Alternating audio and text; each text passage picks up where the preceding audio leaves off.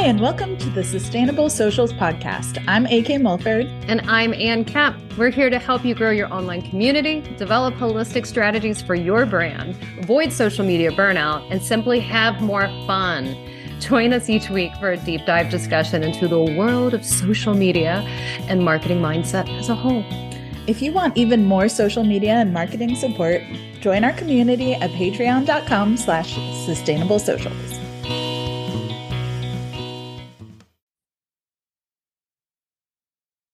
Hello. Hi, how are you? I am good. I'm very tired. You've had quite the end to the month of uh, April. You were just in Melbourne. Yeah, yeah, just flew back and um had a great time at Rare, but I'm very sleepy now. a lot of peopling for an introvert, you know. Oh, so, yeah. People that might not know what Rare is, what does it the acronym stand for again? It's romance author reader events, I think. Very cool. About and you were what two days, two days of meeting readers and being busy. Yeah. And you Yeah. sat next to Steph Green, didn't you? I did, which was so oh. lovely. And then I was excited to see her again at the RWA, RWA Australia conference. Right. Oh, you guys, we'll just do another reminder here then that in a couple Yeah. sustainable socials. sustainable socials is coming to Sydney. we are. We're going to Sydney and we're going to be talking about TikTok uh, at the RW Australia conference. So Oh, can't wait. It's going to be fun. And we're we've worked on the TikTok presentation to a certain point by now and got a lot of good gonna stuff that we're going to be unleashing some really cool like next level tips, strategies, tricks, like things to put in your arsenal. It's going to be really cool. Yeah, it's gonna be fun. I'm excited. How about you? How have you been? Good. You know, launched a book 2 weeks ago now. Yeah, it's been really good. I got two number 1 banners that came out of it. Congratulations. Thank That's you. exciting. It was a little bit of a shock. And I don't know if it's like that the way that the um, Amazon has changed its system, you know, since last year, since I put out my last book at the end of last year. It was like one day it was number one in women's humorous fiction. And then a couple days later it was like in another cat like in different categories. But I mean all ones that I was really happy with. And I was able it's interesting because I have my own strategy behind it that I feel like I could do a whole other podcast on because I'm still determined not to put that much money into it. like, Mhm. like I just kind of put it in for newsletters and I stretch out this month and like I just try to like beat this book as hard as I can for four weeks and then I raise the price and then I walk away and I have to forget about it in a few weeks time and I'm already into the next book now at this Yeah. point, which is exciting and getting that one ready to go because I want it done and cleared off my plate because it launches right before I come to Sydney. So The next hype mode cycle. Yeah, exactly. And the you know what too, this cycle I started to hype mode and I actually had to pull myself out of it. Um and I pulled back on the hype mode this time, which was like one of those I didn't want to, but for some reason and I think this kind of happens when you're when you're doing anything for any amount of time, you just kind of look at it it's like I just have x amount of space right now. Yes. I Mhm. pulled back from hype moding even on Instagram and on TikTok. And I was like, I need to hype mode quietly behind the scenes with my, street team and my, my ARC team and myself. Also, every launch doesn't have to be a big launch, you know? yeah. Like, that's the thing is like, if people want to be doing like a full on hype cycle for their book release, they can if they have the space for it. But not every launch needs to be that way. And in fact, you can hype up your book at any given point in time, especially as an indie author. Like, you can always like do all of that stuff at a later date. You know, it doesn't have to be on the release day. So, yeah. And it shows you what the, the life of your book is too. When you're able to pick it up months to years later and kind of reflog it and go like, okay, take Yeah, yeah. eyes on it and people put eyes on it says something about a testament i think for the writer for the work that they put into it but yeah that's definitely in a, from a lot of our conversations that you and i have had it really helped me with like that pulling back because I took that into consideration with looking at it. Cause when I first was like, I don't have the energy, I was like, well, I don't need it because this is, well, it's the first book in the series and it's one that I, I love. I also know that the next one is the one that I'm super excited about writing. And that one, because um, it's actually part of a, something called the Summer of Rom Coms, where I'm collaborating with 12 other authors that were bringing people rom com every week, June, July, August Ooh, for summer. Um, that like I want to put more energy into that one. So mm-hmm. I'm gonna just wait and have say store my energy up in hype mode. And I think that's so important and so valuable for people to hear too. Is like it's very hard to pull yourself back from doing all the things. But when you're able to recognize that you don't have the space to be doing all of it, to say, like, okay, we're going to like rein it in is just yeah. like so good for because it's that longevity thing, you know, like you're not going to be able to stick around if you fry yourself on every, you know, like hype cycle or different book launch. Sometimes you need to like ration that energy for other things, yeah. you know. Oh yeah, you know, in life throws other things at us that you know we're dealing with besides books all the time. And it's like oh my gosh like where am i going to put my my spoons? Where's my spoons? Because i just don't have enough. Well speaking of spoons.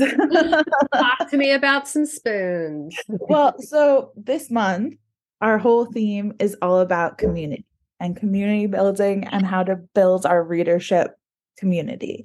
Um and and that's more than just like our readers existing as a group of people but how to kind of gather them together how to build the start of a fandom and um this week we're we're the whole month of May, we're going to be talking about community building. Um, but this episode, we wanted to talk a little bit about how to kind of lay the foundations. Yes. So good. You have to. You've got to put bricks down and like get the foundation there because no matter what, if your foundation isn't firm, you've got nothing to stand on with your community. Mm-hmm. And I feel like a lot of times we think this is something I will do later once I reach this level of success or once I have this many readers or this many things. And we don't set any sort of like foundational places for community building. So there's lots of authors we know who, you know, don't have newsletters, don't have reader groups, don't have any way to capture their audience in any given place. And then by the time they're ready for it, it might almost be too late. They might have already like kind of lost some of those people and yes. never to gather them round again, you know? Yeah. Um, but it also can feel like a lot of work if you don't have that many people, you know, like let's say you start like a Facebook reader group or something or a Discord group and there's only two people in it, you know, you feel like, well, you know, is this worth my time and energy to be putting investing a lot of time into that group? So like it's one of those things where it's a hard balance to know like how much should you be doing how early on, you know? Yeah. Yeah, yeah but you know, having that what I remember from when I got started somebody had said to me, I mean, there were so many questions people would ask, and you know, you're just a new author, and somebody's like, you know, what's your brand? What do you stand for? And just that question alone broke me, and I ended up having a business. So I was like, I don't know. I must figure this out now. And then once I did, I had a business. But the looking at getting a newsletter list. And I think that's the first daunting task that we're introduced to is community building when we're getting started is okay, great. You've got your family and friends. They're going to be right there for your first book and right there to cheer you on and probably stay on for all of your books, you know, if you're lucky, because uh, it's just family and your friends. They're going to hear about it a lot too. But you've got to find those readers and have a newsletter that list that you build on. And it can seem very daunting. But I also think about it like when I started in 2010, 2011, I don't remember access like having a BookFunnels or StoryOrigins. And there definitely wasn't the collaboration and community you can find that's in Facebook with other authors.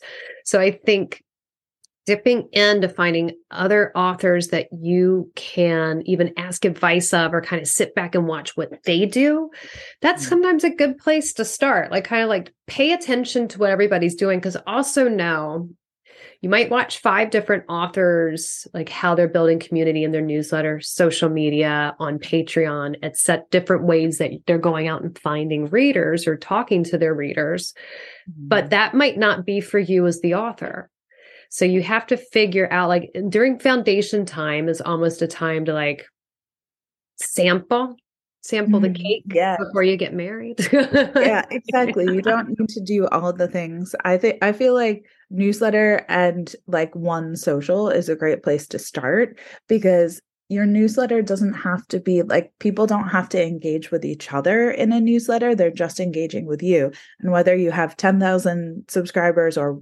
2 you still speak to them the same you know what i mean so it's kind of it can grow organically without you needing to have like a certain like kind of minimum number for it to kind of work.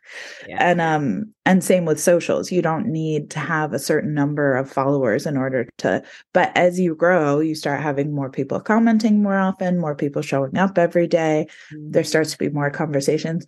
And i think once you get to that point that's when it's really great to have another place where they can talk to each other so like you're a place for your readers to share with each other and kind of facilitate that. But i do think that those sorts of spaces take longer to kind of grow and mm-hmm. it takes a lot more energy for the author to like facilitate those conversations to start off with. And then at a certain number of people that kind of take over and you know will keep the conversation going on their own. But like socials and um, newsletter i feel like are a great place to start that building of a community. And i feel like most communities build either around like your kind of brand like your genre or around you as a person as an author. And um and i feel like you know starting to put that out there and start getting people who are into what you're doing you know like whether it's on social media like are they into the kind of sense of humor you have or are they into the hobbies that you have or do they like the genre that you write in and all of the tropes that come with it you know things like that those are kind of the foundational elements of mm-hmm. community and it's it's very like you know me being a former primatologist is very like primatology like we we bond in groups based on common goals. Um usually it's like very basic ones like survival eating opportunities and like food resource allocations. But as we you know like as humans we quite often bond over like shared interests or we all want to see something succeed or we all care about a certain you know goal. And um that's what kind of bonds people together. So you want to make sure that you have all the elements that are connecting people within that kind of foundation. And then you can kind of expand and grow as time goes on. Yeah, just kind of experimenting because even with social media, you might get in there and there's different levels of community depending on where you go. You know, you can mm-hmm. create communities in Facebook still. Some people have, you know, it is an uphill battle in some ways because of technology issues that are happening with Facebook or glitches that happen. Um, Instagram is a place that you can build community, TikTok for sure. Um, you know, I sadly Twitter is. yeah, I finally like got rid of my Twitter. I was like, just come find me on these other places. I don't want to post on here anymore. Yeah. This place is just such a dumpster fire. I can't. I can't be here anymore. No. Do not I just have my Linktree. I was like, come find me on TikTok or Instagram. Yeah. Uh, but you know there's uh, like now even instagram is trying to do groups within its platform so it's mm-hmm. like there's there's like kind of two levels of community building there there's like the just like one way socials where you're posting things and then the community building is happening in the comments of those posts mm-hmm. or videos and then there's like the like group level ones where you actually have like a facebook group or an instagram group or these yeah. different you know where it's like actually you're gathering people around like discord is very popular too like we have a discord group for our patrons and like eventually will be for people who do our courses and stuff too to all connect and have community there. Um, so there's like, you know, a lot of different places where you can gather people together as well. But like, I think it usually for most of us starts off more just like that one way thing where it's happening in the comments. But eventually, once you have enough people who want to like get together and talk to each other, then you kind of need a place to put them. Yeah. you need to find a group to put them in. Yeah. Although I will say my Facebook group you know, has a good number of people in it, but it is still um, something where I feel like it's more um the same as all my other socials where it's more me or like someone else like posting and like people it's not as like active because i don't invest as much mm. energy mm. into it um so it's more just an opportunity for my readers to connect with each other if they want to um and it's not something i like facilitate as like intensely as i do my other socials mm my discord which is for my patrons um is something i'm like very active in and there's people chatting and commenting every day you know in there. So it's a much more like community feel and it's more intimate. Um whereas you know sometimes you can have bigger groups that are still very kind of like um you know quiet. Yes. So yeah. it really depends how much energy you're willing to like invest in those places and then um you know, like how much energy you have to allocate to all those different things because you might not have, you know, the spoons to be in all of the different places. So it's like finding the platforms and the spaces that you do want to be creating that community in. But having, I think it's good to have like at least you know a newsletter or a few socials or some place where your readers can find you and gather um, because you don't want to miss that opportunity later on and i think for a lot of us we feel like at the beginning we don't have enough people to build a fandom or build a, mm. like a readership you know like build an audience and it comes with time and it's okay to like have you know 10 of your buddies you know in a group and that's how it starts and yeah. i think a lot of us feel like we don't give ourselves permission to start small you know yeah. and then by the time we're ready to like have those things it's kind of like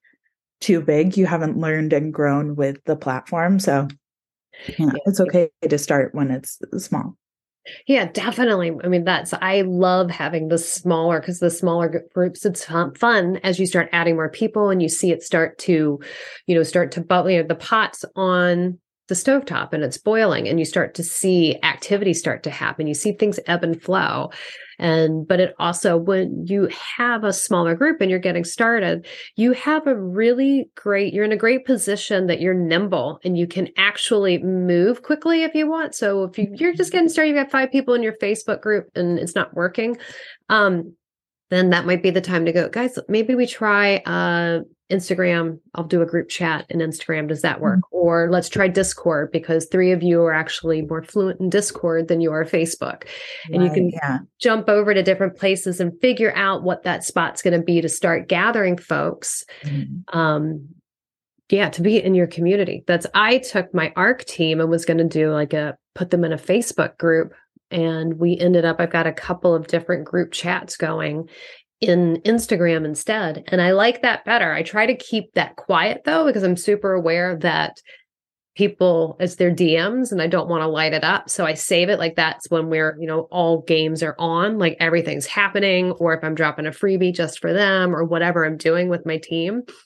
Uh, part of that's part of community building foundation 101 as well too you guys i feel like that if you are going to start building this community and you're getting your readers together think about ways you can kind of not incentivize but show your gratitude you know like get yes, drop yeah. in and get get them a sticker or say thank you in a newsletter. Give them a thank you in the acknowledgments. Give them a free book. I am trying mm-hmm. to think my ARC teams. I'm going to do something for them this year but i'm not sure what yet I'm not going to say anything in case any of my ARC team members actually ever hear this, but we're trying to figure out like something fun for them that would be just a unique present for them because they're in my community. I'm like, mm-hmm. I want to give them something to show my gratitude that they spend that time thinking about me.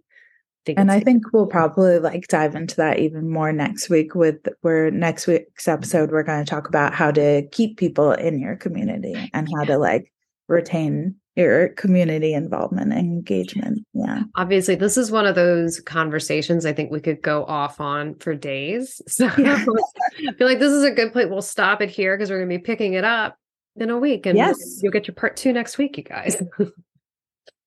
oh, thanks, guys. Thanks for joining us today. And we'll talk to you next week.